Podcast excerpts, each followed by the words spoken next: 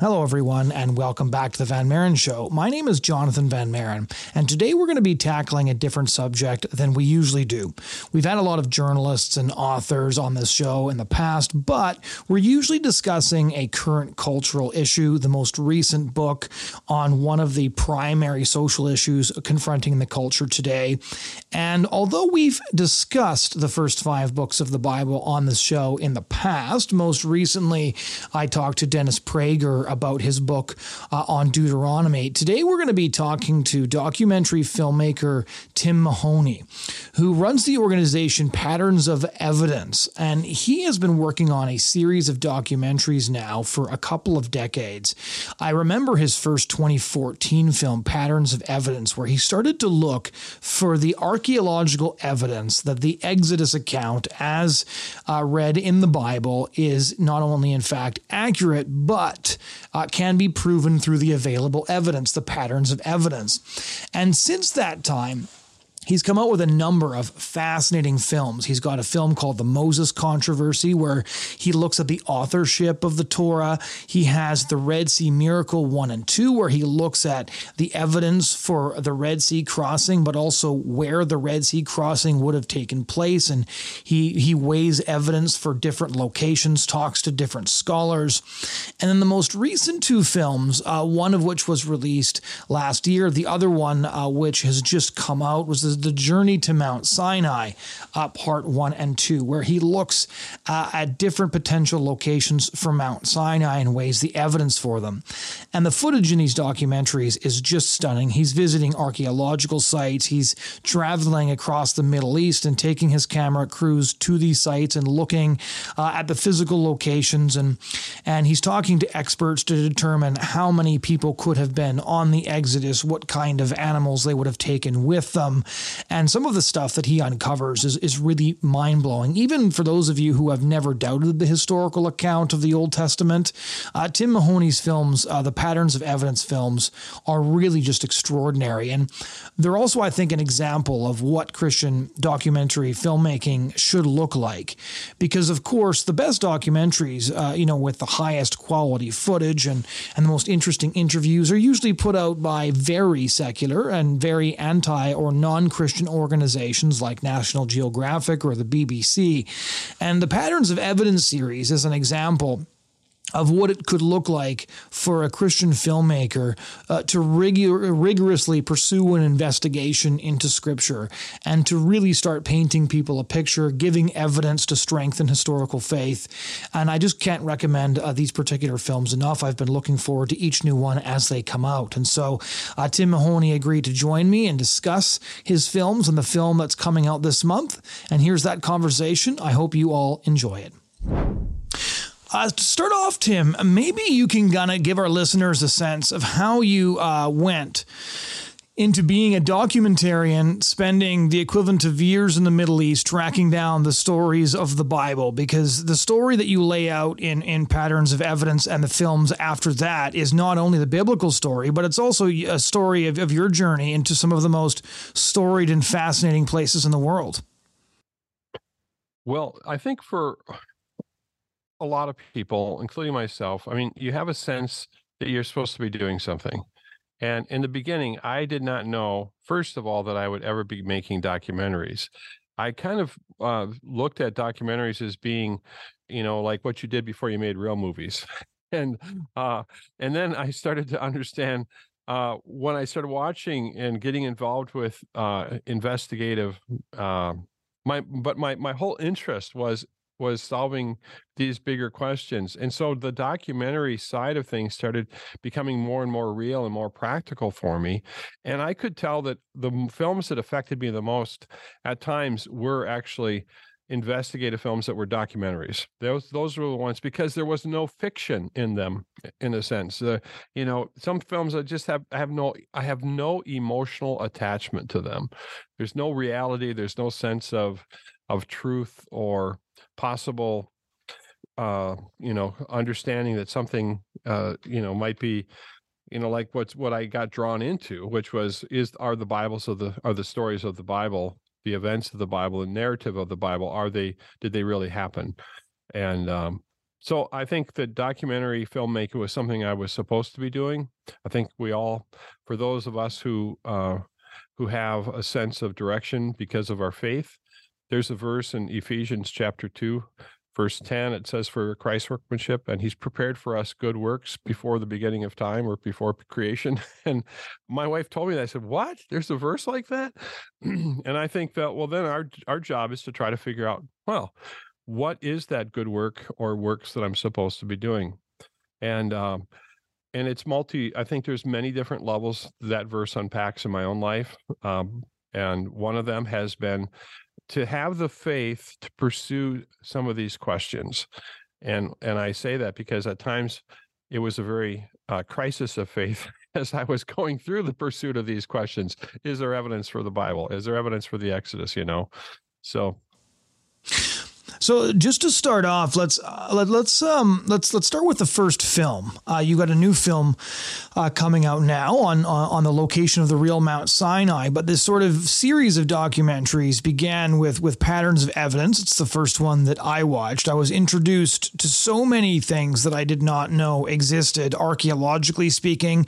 Even the contours of the story changed quite a bit for me. I think part of that was just being brought via camera to these different biblical sites. What's the story behind the making of Patterns of Evidence first? That's that investigation uh, started in 2002. And the reason why I say investigation as opposed to just making a documentary is that uh, the process of listening uh, or gathering multiple points of view, I think, was critical to the to the type of film that patterns of evidence films would become. And so, as uh, today, there are a number of films that are called documentaries, but they're actually not really a documentary because they're more of a propaganda film. They they look like they're documenting things, but they're really not telling the whole story. And um, and so the risk for me, and both the risk, uh, in a sense, for you know asking questions did the bible the, did the events of the bible happen i had to go and talk with people who said there was no evidence and then uh, uh, that first film started in 2002 and i had heard previously that people were searching for evidence of chariots on the bottom of the red sea and when i heard that it was like what? Could there be you know they're they're what do you mean? They're they're they said well they're encrusted in coral and there's these shapes and then he said but there's even more. There's there's uh looks like there's altars and pillars and we think that mount sinai might be in saudi arabia and i learned about that in 2002 and went then. In fact i learned about it earlier than that. It was uh, and i was I, i'd seen a film that had been produced and i was so enthused by it i thought maybe i could help them maybe i could get involved. And for a while i tried to do that but at the end of the uh, of that experience i i realized that the story hadn't been fully told and that brought me into working with a swedish uh, research scientist. He was from uh, stockholm sweden. His name was dr Lennart Moeller. and what i ended up doing is uh, um, I, I, I I invited him to come to Minnesota where I live, and I said, hey, you know, can uh, can you come here and uh, let's talk about this and maybe we should make a movie. And he agreed and he came. And because of his scientific you know approach and whenever i talked with him about this that then became a new way of looking at things and he had written a book called the exodus case and once again he used a very scientific approach to to the investigation. And as time went on uh, we actually were able to raise the funds to go to egypt in 2002 and this was just after six months after 9-11 so i mean things were tense you know going into uh, the middle east and uh, and i'll tell you there wasn't a lot of tourism when i got there with a small film crew.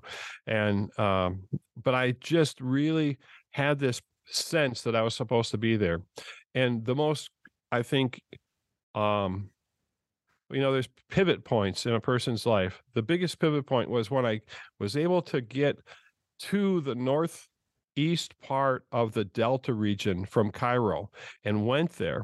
And and it wasn't easy because our guides, I don't think we really had permission to go out into that area. So they, you know, they say everything was fine. And also they say, get down, get down, you know, lay on the floor. And so we had to lay on the floor and close the curtains. And as we're driving through these villages, And finally, we get to see this dig site exactly where uh, the Bible places the early Israelites. And we would call that land, the Bible calls it the land of Goshen. And it was, there was an uh, Egyptologist by the name of Manfred Bietak. Now, Manfred Bietak had been digging there for many, many years. And what they would do is they would rent part of a field and they would uh, dig down, record everything, and then they'd have to put it back back in place because the the farmer needed his field back. And that's when they started uncovering this amazing city called Avaris. And it was a city beneath the city of Ramesses. And what was happening there, I had heard that I thought there was a connection to the Israelites there. And so I went and did this interview. And I asked him, and I've I've shown this. I asked him, is there any evidence uh, for the Exodus? And he said, so far, not. And when he said that, I was stunned because I, I, I knew who he was. I knew where he was digging. And if he's telling me there's no evidence for the Bible, for the, for the story of the Exodus, uh, you know, what does that mean? I was really confused. And for the rest of my time in Egypt, that sort of stuck with me. And then I went to um, to England and filmed, and then I came home.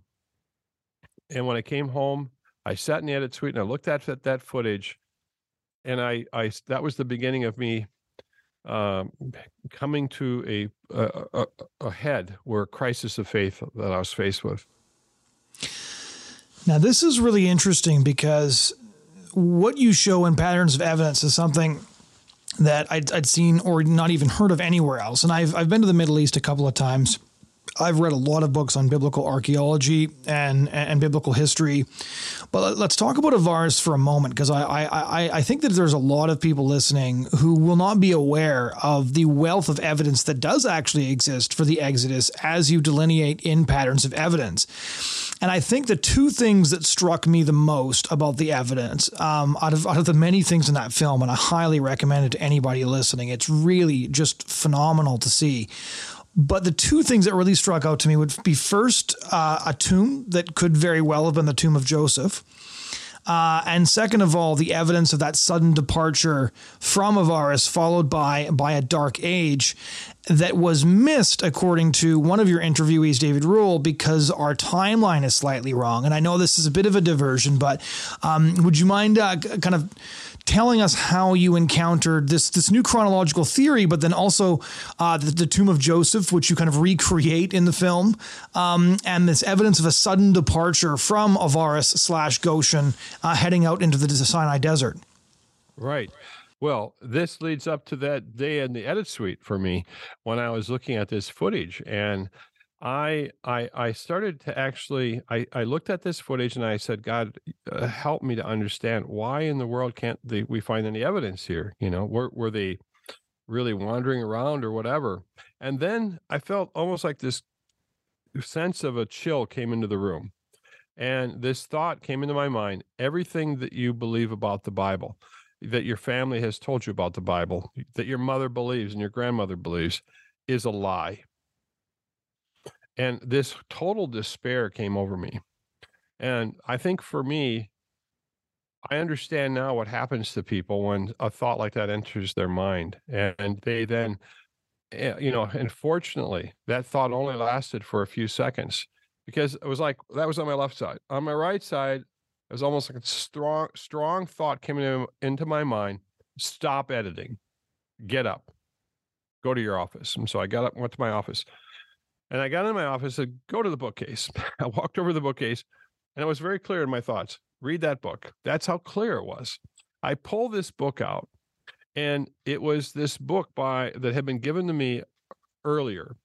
And uh, it was given about a year earlier. Uh, and this man said, I really believe you should have this book. You need to know about this and I looked at it. It looked complicated a little bit, uh, and I got I have lots of books. I have I have bookcases and bookcases of books, and I put it on my bookcase, and I left it there. And now I opened it up, and guess what? I am looking at the very location that I am looking at from the edit suite. It's it's uh, Avaris, and this Egyptologist David Rohl was looking at these reports, and he is an agnostic. So he's not a person trying to prove the Bible. He's an agnostic, and he goes, wait a minute. Manfred Bietak, it looks like Manfred Bietak is uncovering the Israelites. And I found out later that Manfred Bietak had to be very, very careful what he said, because when he had suggested that, he had death threats. And he has a working site with students, and and uh, so it was very dangerous for him working in that time period, working in Egypt, especially at that time in history, to uh, to suggest that he was uncovering the origins of the Israelites. And so there was more to this story than just is uh, the archaeology. There was the political consequences of that archaeology as well. So I said, I've got to go to England and talk with this David Rohl. And I went and filmed him uh, in, uh, trying to remember, the southern part of England, went to his home and spent the day with him. And um, it was, uh, it was like the beginning of a whole new revelation. And that what we're talking about a little bit for the audience is that a pattern of evidence approach is to look for a pattern. And a pattern means there's more than one thing. And not only that, but you're looking for it in the right sequence. So you have to find arrival. You've got to find the arrival of the Israelites into a particular area the Bible places them. And what Manfred Bietak was doing was what David Rohl is saying is yes, they are there and they multiply that's what Manfred Bietak's digging uh, his his archaeology showed, and then they become enslaved, or something happens to them because they become impoverished, and then we start seeing these slave names, and we start seeing uh, indications uh, of them as there's these slaves, Semitic slaves in this area. Uh, in fact, they're in different parts of Egypt as well. So the case was building for the narrative of the Bible you know, but the problem why people didn't connect it is because it was earlier in Egypt's time period. And but the sequence was there, and eventually we see the exodus out of Egypt, and then we see these this uh, exodus in multiple places of these slaves, and this Avaris is abandoned. And not only is it abandoned, but there's people that are left that are that have um, that are thrown hastily into graves, their whole bodies entangled and he uncovers uh, Manfred Bietak uncovers the bones, and we see this in the film, and and that that then mirrors the story of the Exodus. Well, I'll just share this with your audience too. Something else, you know, came because that first film was the Exodus. The second film was the Moses controversy. And what I also found out was that somebody who was not Egyptian in that area, uh, uh, Penn State University uh, Egyptologist um, uh, oh redford donald redford he basically said uh, he believes uh, on camera he said this that the alphabet's origins were from avaris and uh, and so what somebody did is they took hieroglyphs and modified them into a phonetic semitic alphabet and this alphabet at the same time that the Israelites, that we, we believe what we would call the Israelites, leave Egypt, the alphabet leaves. And it moves out of Egypt and swings this way into the promised land area. So there are two there are different things that are starting to show a connection. And then what ends up happening is you mentioned about the dark periods there are these times in Egypt's history where Egypt collapses. It appears that there's no power. It goes black, it goes dark, and we call it the dark period.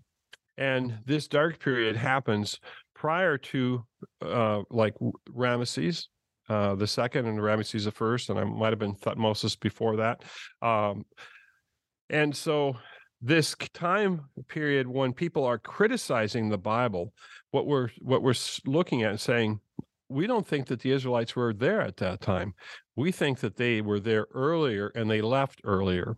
And that the whole question of Egyptian dating, which I hope to address in a future film, which we've already started filming on, uh, uh, th- that will be the question of chronology. Because there's um, Egypt uh, basically dates all of the Mediterranean because there's so much Egyptian, uh, co- you know, material, physical material and it's been in a great museum packed away in tombs that there's a lot that's preserved and they have only uncovered they think maybe 3% of what's you know what might be found. So there's a lot of egypt that that has a great influence on things. It's in a pretty good spot to to keep relics you know it's not wet it's not um you know it it doesn't freeze and and whatever that would cause things to go away. But anyway that's the that first first two films uh i think were really connected to each other because of the location there. And um and so that led me then to, as I was thinking and praying about, well, what do I do next? I felt like I was, I felt like what God was saying was cast a vision. And I did. We we basically outlined, you know, 48 episodes and we've gotten to it. And so now we've got uh, Exodus, uh, patterns of evidence. They all have patterns of evidence because that's the approach. Multiple viewpoints, show the pattern, find the sequence, see how it fits.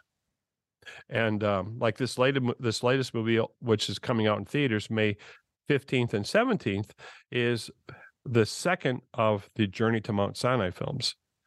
So we went from Exodus to the Moses controversy to the Red Sea 1 and 2 films. Now we're into Journey to Mount Sinai 1 and 2, where we look at two different, or, or we look at actually six uh, mountains. We looked at three in the fall.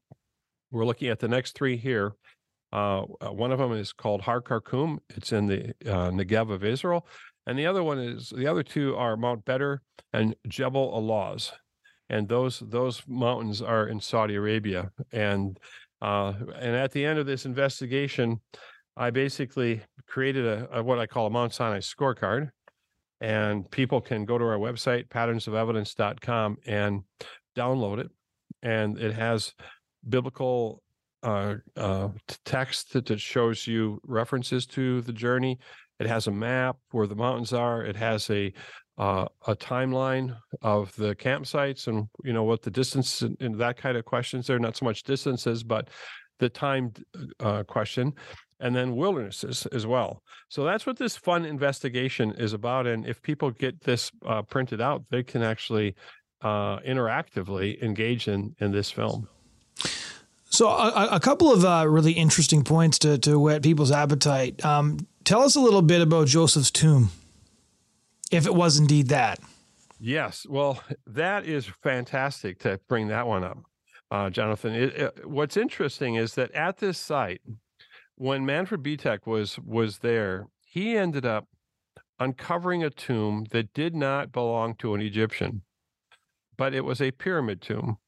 And in front of that tomb uh, well, there was a, a palace.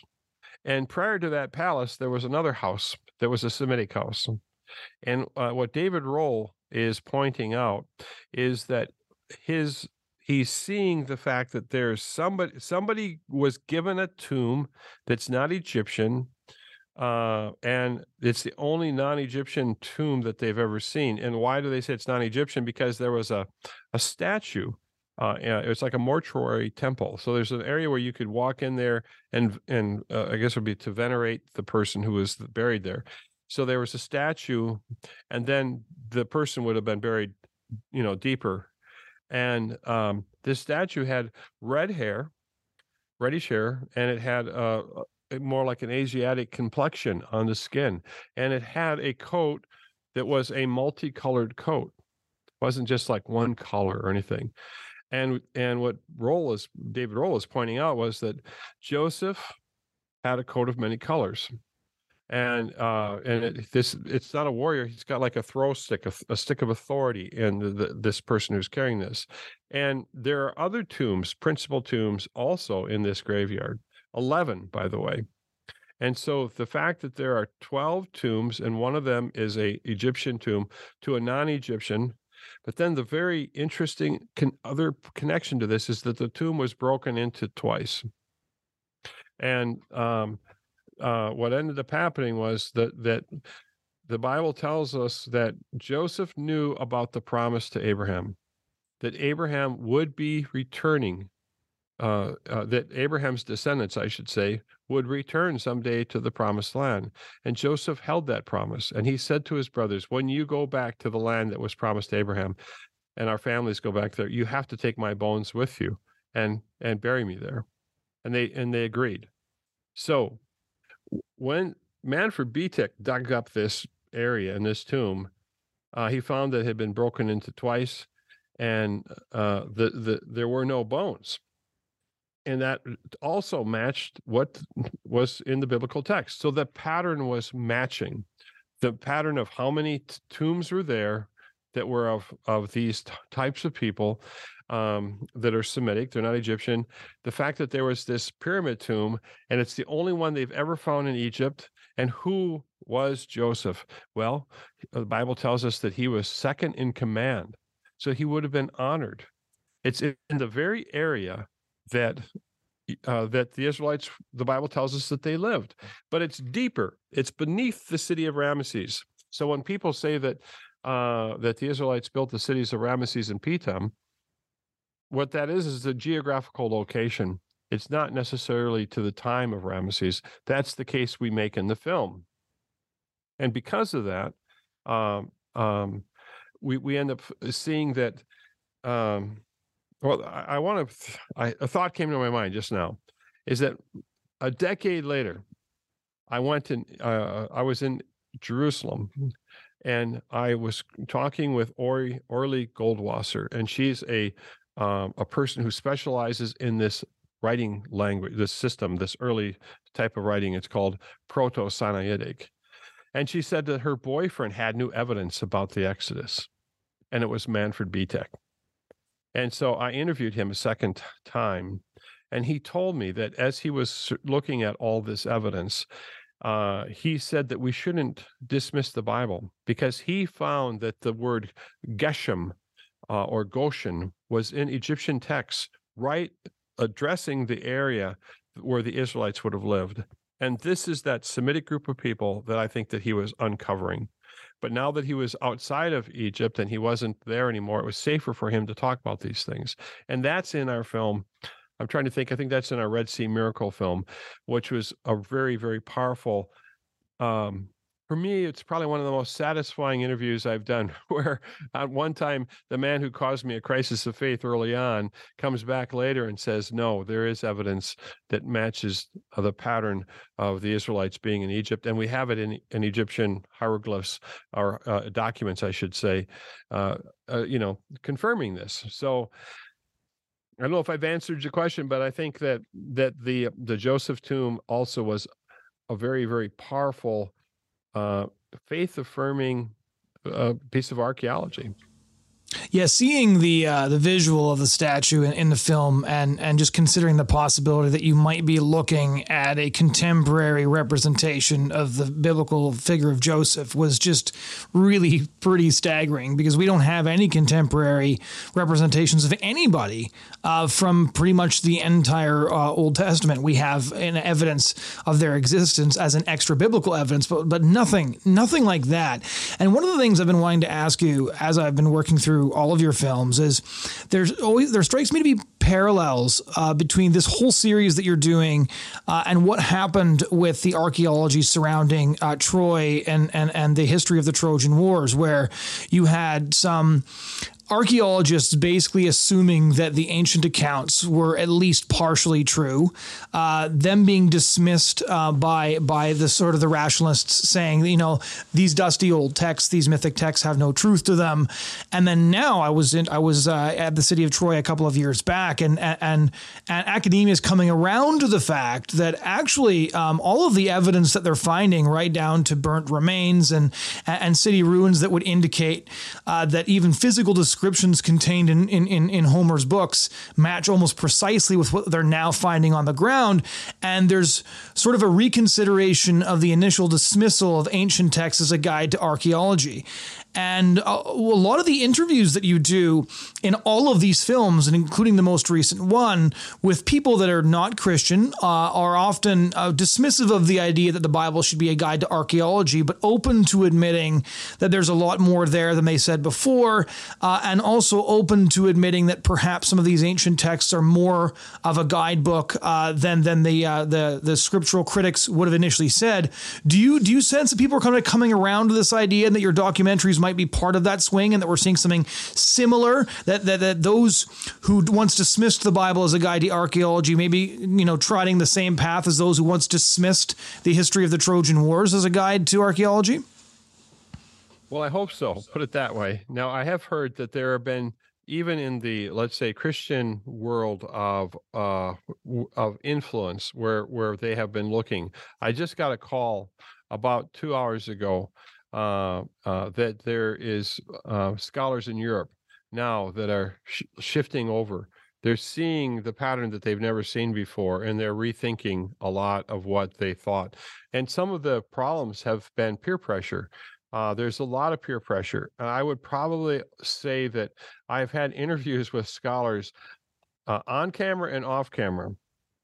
On camera, uh, they are dismissive. Off camera, they're really curious, and they they're they're very. They have to be careful because you have academic peer pressure. I think they call it the academy. Uh, you know, if if people uh, possibly start to, and, and I have two interviews too with uh, uh Jim Phillips. He was he's with the Chicago Field Museum uh, when I interviewed him, and uh, Juris Zarins. Juris Zarins was at Missouri, I think, State, but he had, was an archaeologist who had done Saudi Arabia uh, archaeology, and he's in this new movie, Journey to Mount Sinai, uh, too. And the, he basically said, We talk about this all the time. And we say, Yeah, there's evidence there that matches the Bible. There's evidence over here. Yeah. Oh, there's some evidence over there.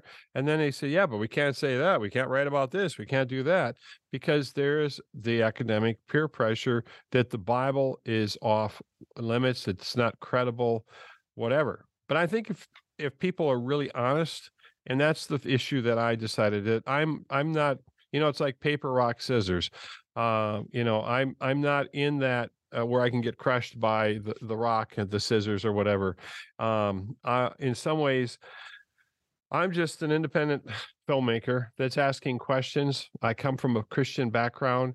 I'm wanting to find out is this true?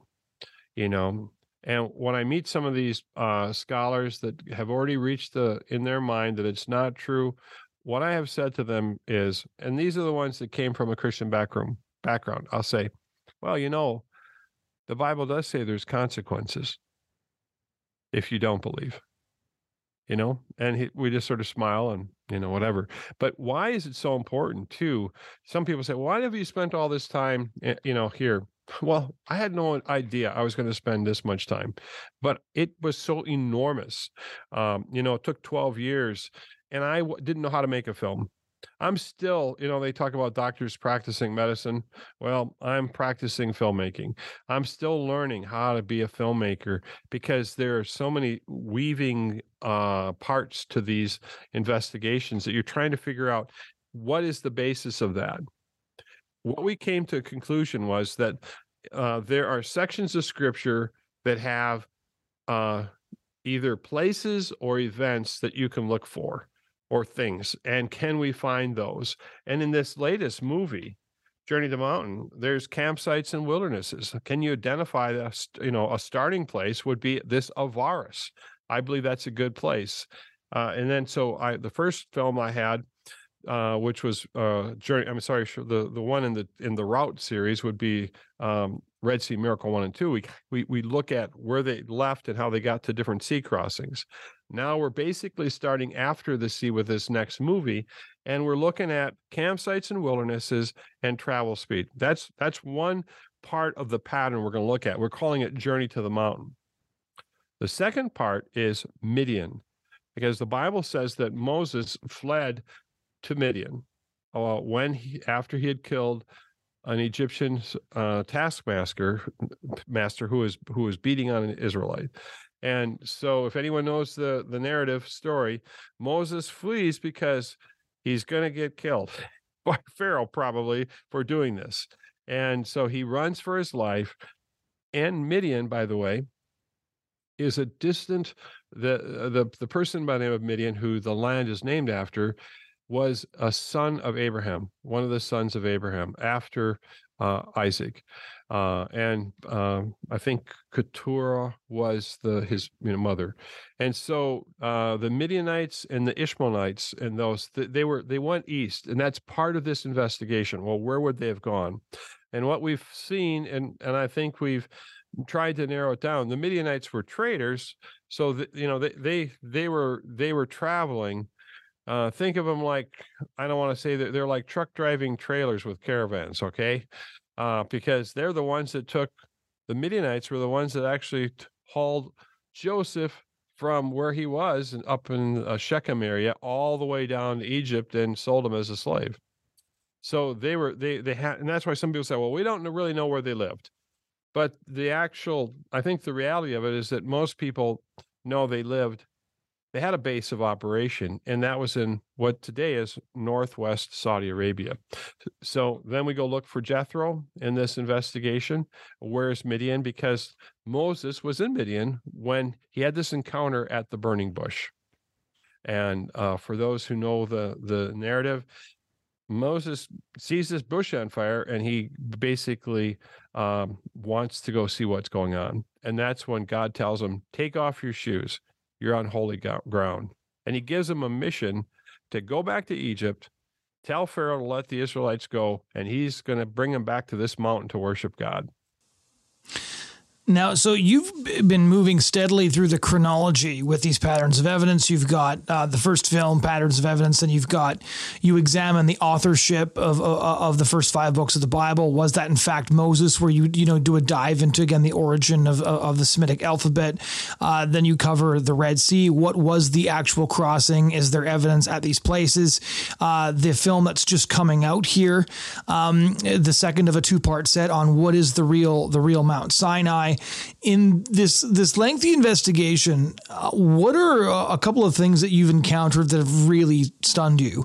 because I'll admit that when I started watching these films, I just basically just took it on historical faith that these things exist, that Exodus did happen, that the Bible did happen.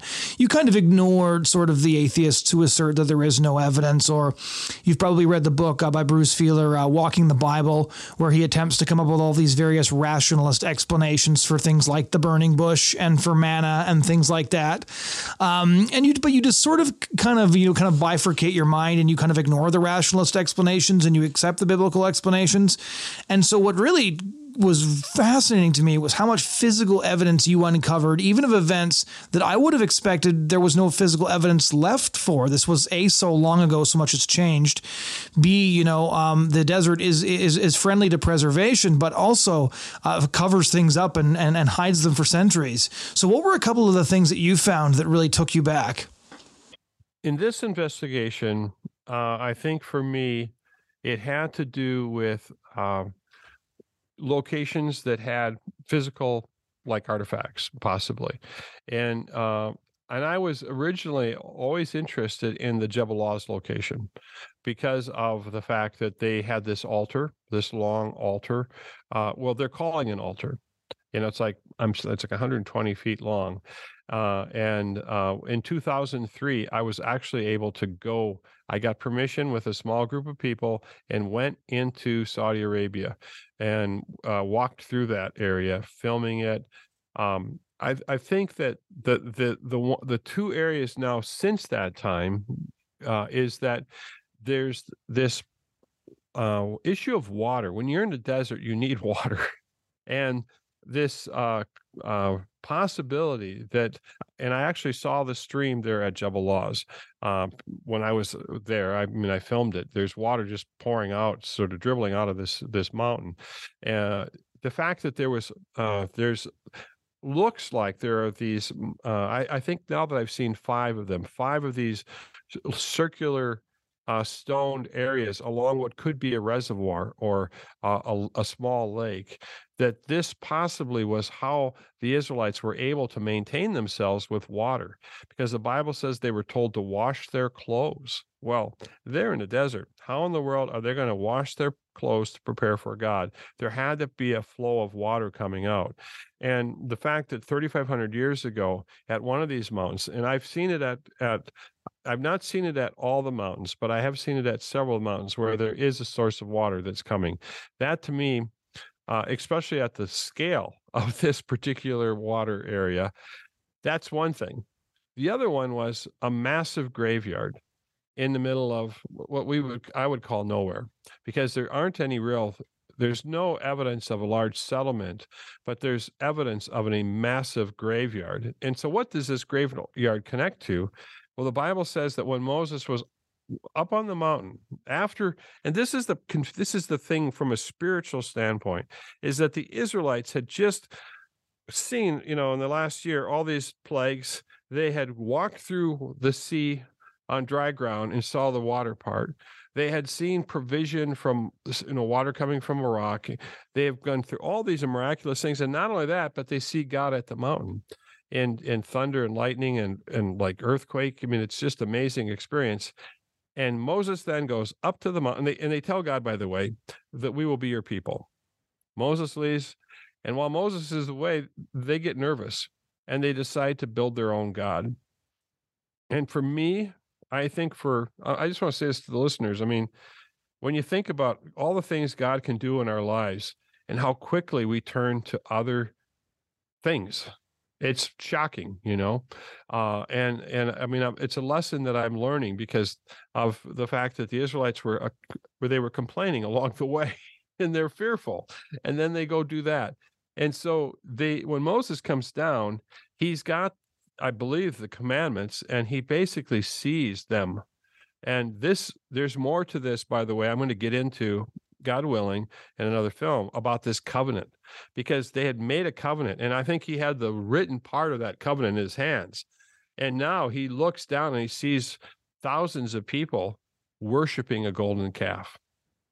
Just the very thing that God had told them not to do, you know, and he throws the commandment, breaks the covenant, and then he tells the the Levites, I believe, Levites, to take a sword and kill anyone who's doing this. And that day it says 3,000 people were killed. Well, guess what? There is a, I, I'm not sure how big it is, but I've heard it's like 14 to 15 football fields area of of graves of these stones that have been put up. And um, so people say, well, where did these people come from? and why are they right near this mountain where all this stuff happened, uh, where they're connecting it?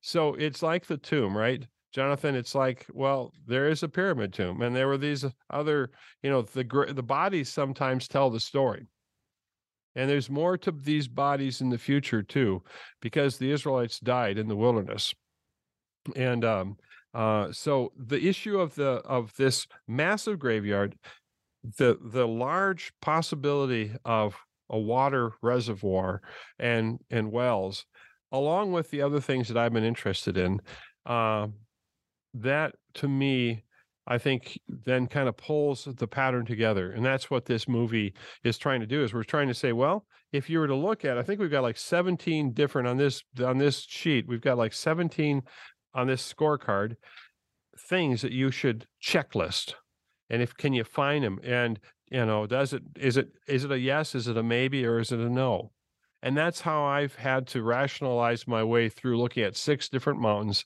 to give me more clarity about well where could it be and and uh, so the other thing we've been telling people is you come to see this movie it's may 15th may 17th and you got to really get your tickets now because it's only in it's only there for two nights and i know in some places the tickets are being sold uh, you know, the theater is filling up. Uh, and if you go to patternsofevidence.com, you can you can uh, see the, uh, the, trailer you can download the scorecard and you can go to the site where we sell the tickets you put your zip code in there and you're able to find the location of your theater um, but this uh, i think uh, th- these patterns are very i think encouraging uh, and and like when you asked me the very first question, well, you know, how did you decide to get involved with this? Part of it is I'm trying to finish a job that I felt like I got I got started with, you know, and uh, once I started getting involved with it, I, I was like, okay, well, I see another pattern. Am I supposed to work on this one? You know. Well, I was going to ask you that because so I I know I know because um, I, I, I keep track of of your blog and your emails and all that that, that you're not finished, uh, that there will be um, um, God willing more films. And what I wanted to ask was, do you see yourself looking forward just continuing chronologically, or do you have any sort of interest in you know Noah's Ark or Ur of the Chaldees or any of these other places? Like which uh, what's what's sort of your dream project in this in this series that you're doing? Well, thank you for asking that question. I'm actually wanting to create. Uh, I'm going to try to bring in some other people that are uh, to join me in the investigations as well. I mean, I have lots of people in them right now, but I'm looking at uh, younger uh, generational. Um, I might be the Obi Obi Wan Kenobi, uh, you know, character, uh, uh, you know, or the the older Raider of the Lost Ark, you know, guy, and I want to bring in more young uh, investigators uh, to work with me. Uh, we are looking at uh, the New Testament, uh, the birth of Christ, and and looking prophetically. I'm looking at, um, at definitely at the flood and pre-flood. I'm looking at the Babel, Babel, Tower of Babel, and we're looking at working our way. Then we already have filmed um, the you know conquest and the what Raiders of the Lost Ark kind of the Ark of the Covenant. So the next film will be you know focused, God willing, by the way, on the Ark of the Covenant and the conquest. Uh, so Joshua and the giants, Nephilim, the whole works. We're going to try to look into well, what is that? You know what, what you know because what happens is if you deal with the flood, you see that there was these um, you know, uh, this phenomena happened earlier and they show up again. I mean, the whole reason the Israelites are afraid is because they say there's giants in the land, right? And then later on, David's dealing with a giant. I will admit, if uh, if there's a four part series on the Ark of the Covenant, you don't tell us where you think it is till the end. That will be very frustrating watching the first Sinai documentary, and and I didn't I didn't realize at that point that there was going to be it was going to cover. I'm like I can't I can't make my call on all the mountains now. They're not they're not all in the same documentary. I have to wait for part two. It was the same thing with the Red Sea, right, where you covered the, all the various crossing options in several films. But I could see why you needed to do that to build it methodically. Well, what happened was we never planned to have Red Sea be two films. Uh, but I was editing it. I was like, wait a minute, how in the world? I'm out of time. Especially if you're going to give, uh, uh, if you're going to be fair to other locations. If I'm going to be fair to, um, let's say, a shallow lake area or to the Gulf of Suez or different ideas, you have to let somebody have that screen time to basically develop what what you're trying to communicate. So yeah, I, I know it's frustrating because some people are like, ah, I can't take this anymore. I gotta, you know, gotta get to the end of the film and we're just we're just trying to work away trying to get it you know to that place but both calls both films i was not intending it to be two but it was so huge and i'm learning you know i'm learning and and i also think that for the people that that we've incorporated they've never had their their mountain or their sea crossing really you know, measured, as it were. And uh, so I don't know if some of them are happy with the way I, I interpret it at the end, because there are the shortfalls that some of these ideas have. They don't answer a lot. And that exactly what happened is that some people only had a couple of things and they hung it all on that. They hung everything on one or two ideas. And you're like, yeah, but the Bible has a lot more. And they go, yeah, well, I don't know if I really agree with that part. Well, I don't think it works that way. You know, in my mind, you have to look at the whole, the whole, the piece of puzzle shouldn't be taking little scissors and cutting off the things that don't work from the Bible. So that's my uh, that's my final question. Is watching some of your interviews and your discussions uh, with different people, some of whom don't believe that the Bible is is infallible the way I would and the way you do.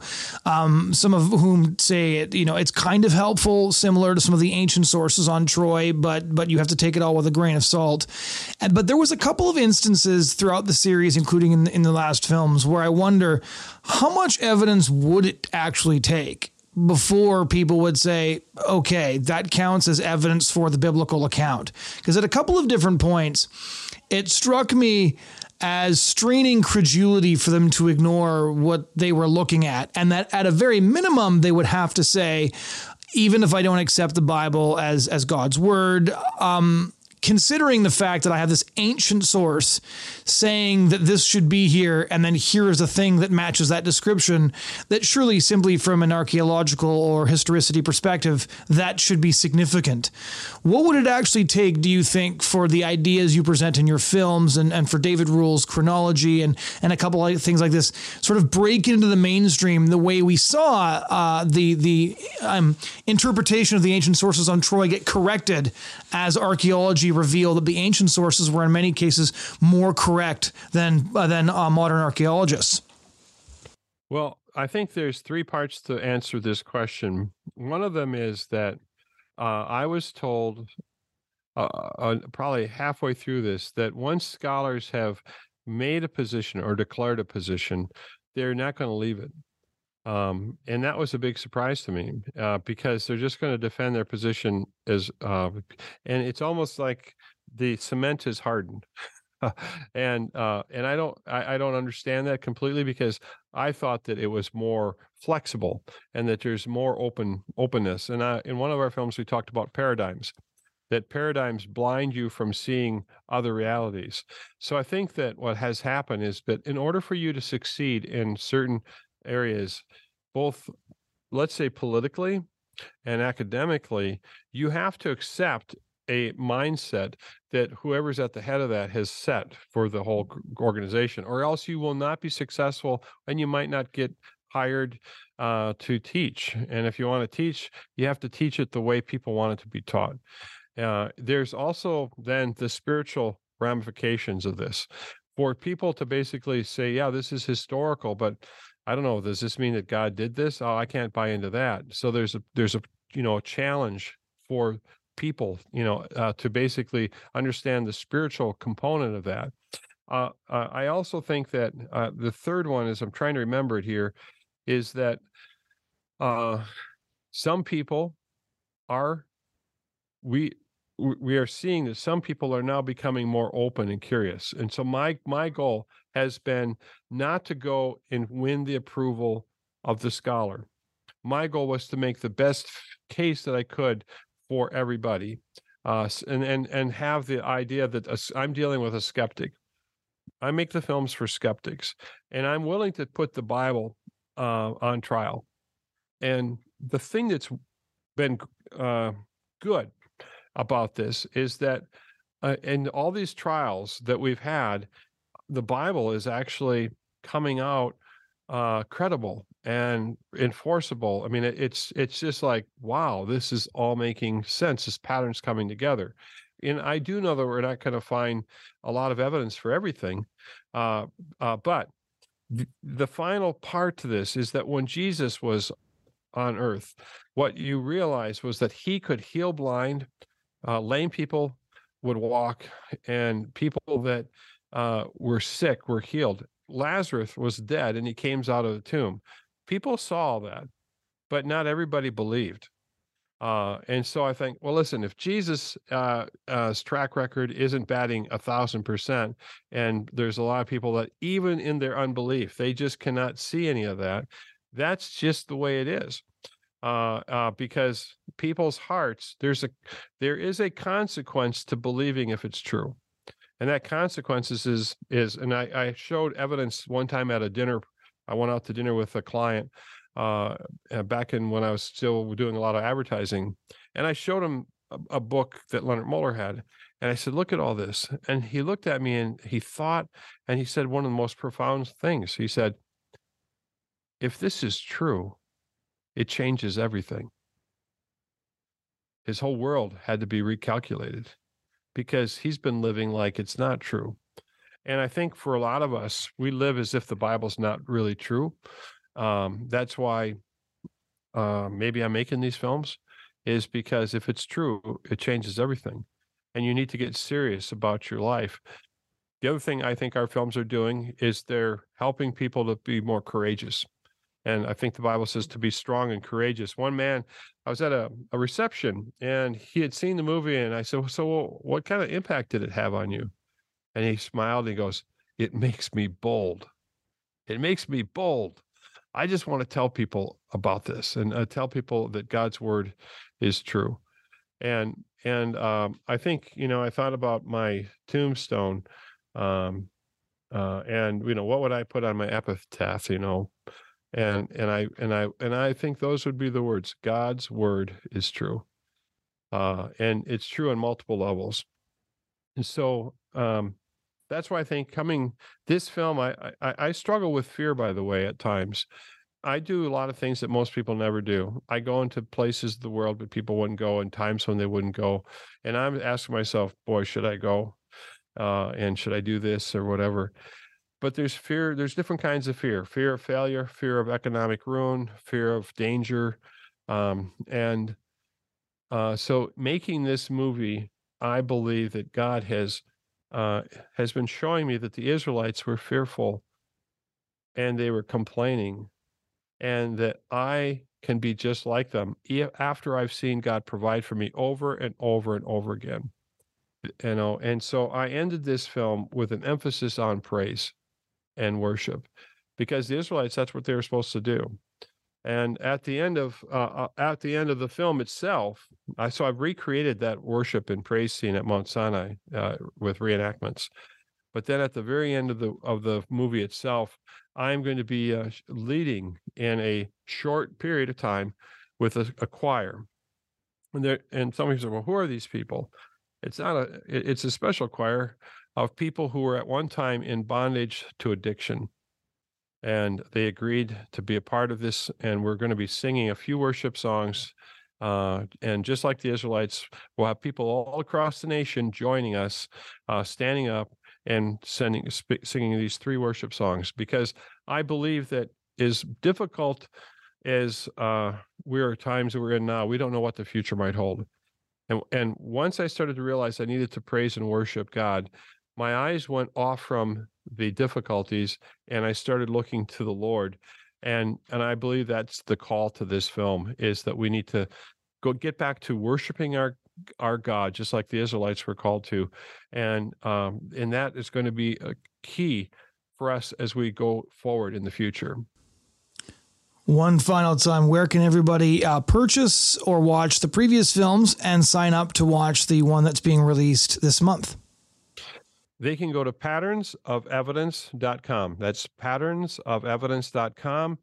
Uh, we've got a store there. You can you can look at the you can purchase this the films both uh, DVD, Blu-ray, uh, or digital download or rent it. Uh, and we also then will show you where you can buy the tickets for May 15th and May 17th. Ladies and gentlemen, that was my conversation with documentary filmmaker Tim Mahoney. Please do head to uh, patternsofevidence.com to check out the films if you're interested. If you want to listen to past podcasts or subscribe to future ones, you can find us wherever you get your podcasts, or you can head over to lifesitenews.com, click on the podcast tab, and you'll find The Van Maren Show there. Thanks so much for listening. We hope you'll join us again next week.